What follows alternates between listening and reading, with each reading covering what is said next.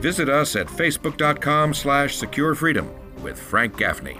We're back, and it is always a delight to be able to say we are joined by Ben Weingarten. He is a senior contributor at The Federalist, a terrific online resource, a columnist at Newsweek, senior fellow of the London Center for Policy Research, and a fellow also of the Claremont Institute. He's the author of American Ingrate, a book about Ilhan Omar and uh, the progressives taking over of the Democratic Party. Ben Weingarten, it's great to have you with us. Welcome back to Secure Freedom Radio. Frank, it's always a pleasure. Thanks for that kind introduction. You're welcome. When we last talked, I promised that we were going to visit with you about something you've written very powerfully about, namely the phenomenon of woke capital. Um, I want you to both, you know, sort of define the term as you uh, see fit, but also describe specifically what you've called its uh, deathly addiction to China and uh the sort of policy of engagement. We've talked with some of our previous guests today about it, uh, but I'm interested in your take on the role that big business is playing, and Wall Street in particular, in the United States, promoting this very dangerous agenda towards China, it seems to me. Sure. Well, the the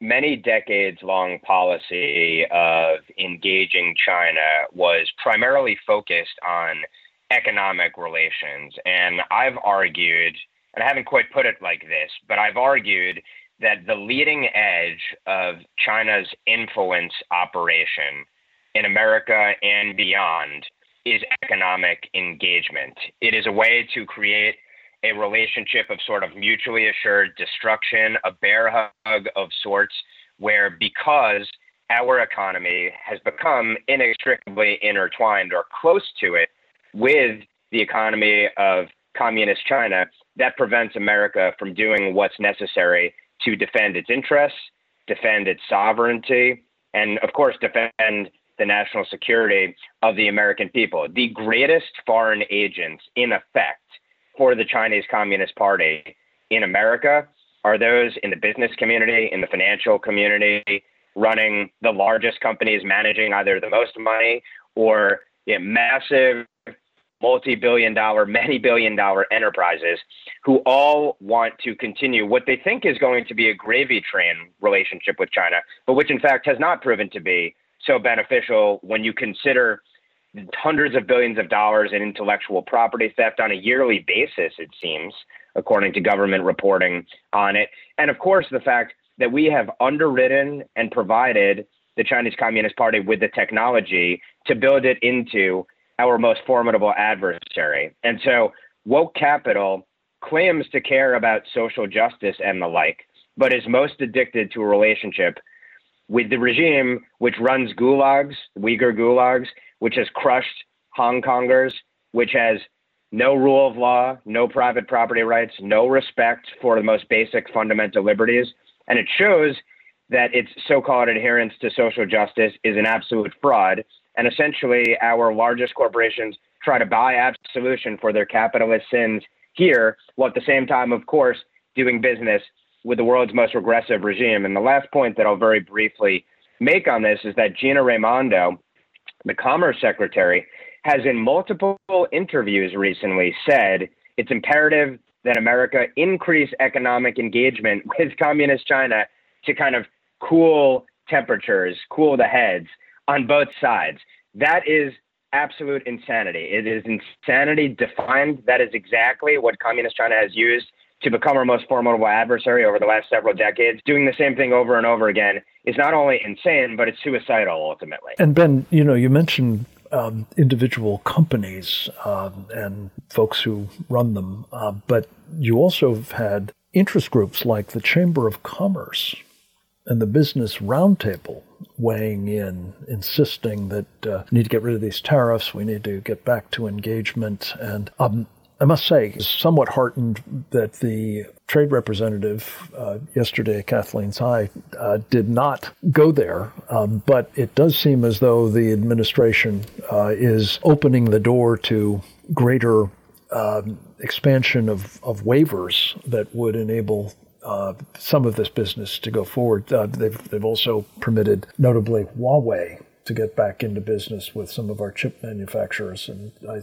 have the feeling that's the leading edge of a, a bigger effort in this regard. Uh, so where would this lead us if we wound up once again uh, throwing in with China, um, you know, uh, relying even more heavily, perhaps, as uh, uh, your gal Ilhan Omar, um, representative from Minnesota, would have us do, uh, with Chinese supplies of lithium and batteries and the like for the Green New Deal. This would seem to me to be uh, a formula for disaster, really, for our country. Do you see it that way as well? Yeah.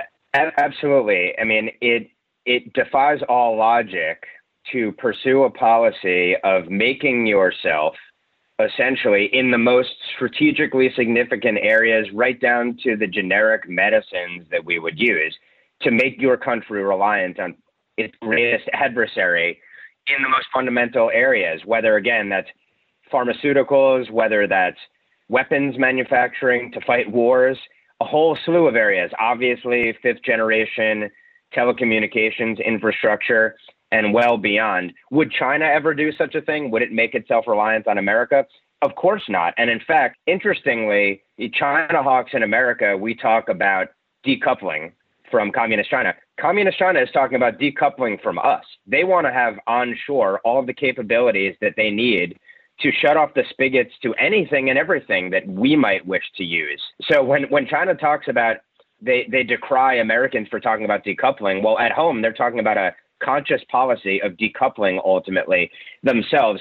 And I think you make a great point that there is, there's the appearance at least of an incoherence of the Biden administration with respect to this. Because on the one hand, you have the Commerce Secretary saying we need to increase engagement. And to your point, the Chamber of Commerce and a variety of other leading industry lobbies have come out pressing the administration to reopen up engagement and, of course, try to get over the tariffs as soon as possible. On the other hand, as you said, you have the U S Trade Representative saying we're not going to immediately pull off those tariffs. Uh, but all of that said, I think what it creates, and as you noted also, they have re-upped this sort of waivers program to allow companies to get around certain tariffs. So I think it creates the appearance of strategic incoherence, but I think in reality it is a political decision, which is, of course, you have the representative of business advocating for business in the U S federal government, and you have a trade rep who appears to be hard-nosed. But over the long run, this coherence basically indicates that we don't have a consistent policy of seeking to decouple as best as we can. We don't see a conscious effort of the administration to say China needs to be out of our capital markets, period, full stop. It does appear that the clock is ticking on delisting Chinese companies, but I fear that the administration knows how politically bad it will look to go right back to the relationship we had with communist China. So they create the appearance of seeking to be tough on the one hand, on trade at least, while on the other hand, talking about opening up engagement. And I think they are trying to lull the American people to sleep on this, ultimately. That's my assessment of the situation. I hope I'm wrong. I hope they prove to be tough. I hope they keep the tariffs in place. I hope they increase the tariffs. But ultimately, I don't think it will play out that way. Yeah, and to the extent you're right that there's a clock ticking on delisting Chinese companies in our capital markets, I'm I'm afraid that uh, the clock is very slow. There will be um, maybe three years, uh, and a lot of things have to sort of align in order for that to happen. And, which is ridiculous, it seems to me, especially since, as you said, and, and uh, Captain Jim Fennell did earlier in the program, Ben, we're talking about that money going directly into the coffers of the Chinese Communist Party and its People's Liberation Army in many cases. And this is, uh, this is, as you put it, uh, greed-induced insanity in your Newsweek piece uh, back in August, which I really commend to our audience. Let me um, turn to another agenda of um, Ilhan Omar. And again, your book about American Ingrate uh, was such a powerful indictment of this woman and her agenda. Um, you follow very closely international affairs uh, in the Middle East. Ben Weingarten, talk to us about what Ilhan Omar and Rashida Tlaib and others on the progressive or radical Marxist left um, were able to do, at least briefly, with respect to American support for the replenishment of the component parts, the ammunition, what have you, of the Iron Dome anti-rocket defense system of Israel, um, right in the midst, initially at least, of, uh, of some incomings from Hamas, against which this thing has proven to be absolutely necessary and, and highly effective. Well, I think you could make a case that, in effect, they provided material support to terrorists at, at its highest level. Um, and let's let's be very clear, and, and your audience is well aware of this, but Iron Dome serves numerous strategic purposes for the benefit of American national interest. Leave aside the fact, of course, that Israel is our closest ally in the region. There are historical ties. There are legal ties. There are, of course, ties of morals and values and interests beyond that. And not, not the least of which, of course, is Israel is standing on the front line of a war with jihadists, a global war that jihadists wage against the West. And that is the frontline defense of the Western civilization from jihadists. And of course, all the intelligence that Israel provides, the, the burgeoning partnership that Israel has with a slew of Sunni Arab nations, which of course redounds to America's interest in combating Iran. Set all that aside, Iron Dome also serves American national interest directly because it is essentially a technology sharing program. These are weapon systems that America uses, that America can sell to other allies and partners as well. So Iron Dome is squarely within America's national interest, as opposed to the billions of dollars that we throw at all manner of regressive regimes that ultimately serve no purpose for America. So, of course, it defines and it illustrates the, the Jew hatred of the regressive left, targeting Israel above all other countries. On its face, it's an absurdity. I think, of course, at a practical level, this would have potentially imperiled the lives of the entire, of really the entire Jewish state, period, full stop. And what I tried to argue in that book, American Ingrate, was that the cave of democratic leadership to, namely, Ilhan Omar, with respect to her clearly anti-Semitic comments, and even more importantly, perhaps, the regressive agenda that she that she supports, her links, ties, and coordination with all manner of Islamists, anti-American Islamists, foreign and domestic, showed that this is where the party was going. This is where the power, the energy in the party was. And look, the fact that we're talking about a comptroller of a currency who is almost literally a card-carrying communist, I think tells you all you need to know about the fact that this is where the left was going, and this is where the left is. And so I hope my book proved prescient. If anything, it's sort of ahead of schedule, even the extent to which the party has become hostage to its so-called progressive left wing, an anti-American wing, not just anti-Israeli, but anti-American and anti-Western wing of its party. It certainly was prescient. And as your writing often is, Ben, you're looking over the horizon and I think seeing the sorts of things that are headed our way and warning about them. And uh, shame on us that we're not uh, taking them more to heart oftentimes and uh, trying what we can do to uh, stave them off. Um, speaking of which, let me just ask you about another um, terrorism angle uh, that I know you're following. Um, the Department of Justice has apparently now uh, denounced people who are opposing uh, this so-called uh, critical race theory. I, I call it communist racist training, uh, another C R T acronym. But um, what is the Department of Justice saying at this point, uh, Ben, and, and what are the implications of it for, um, well,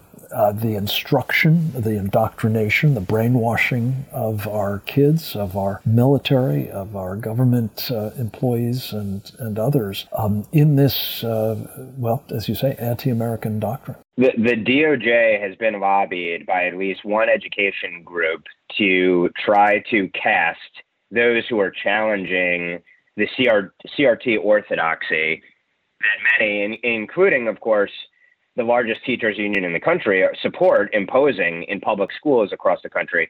Uh, I call C R T racial Marxism. That, that's how I would sort of define it.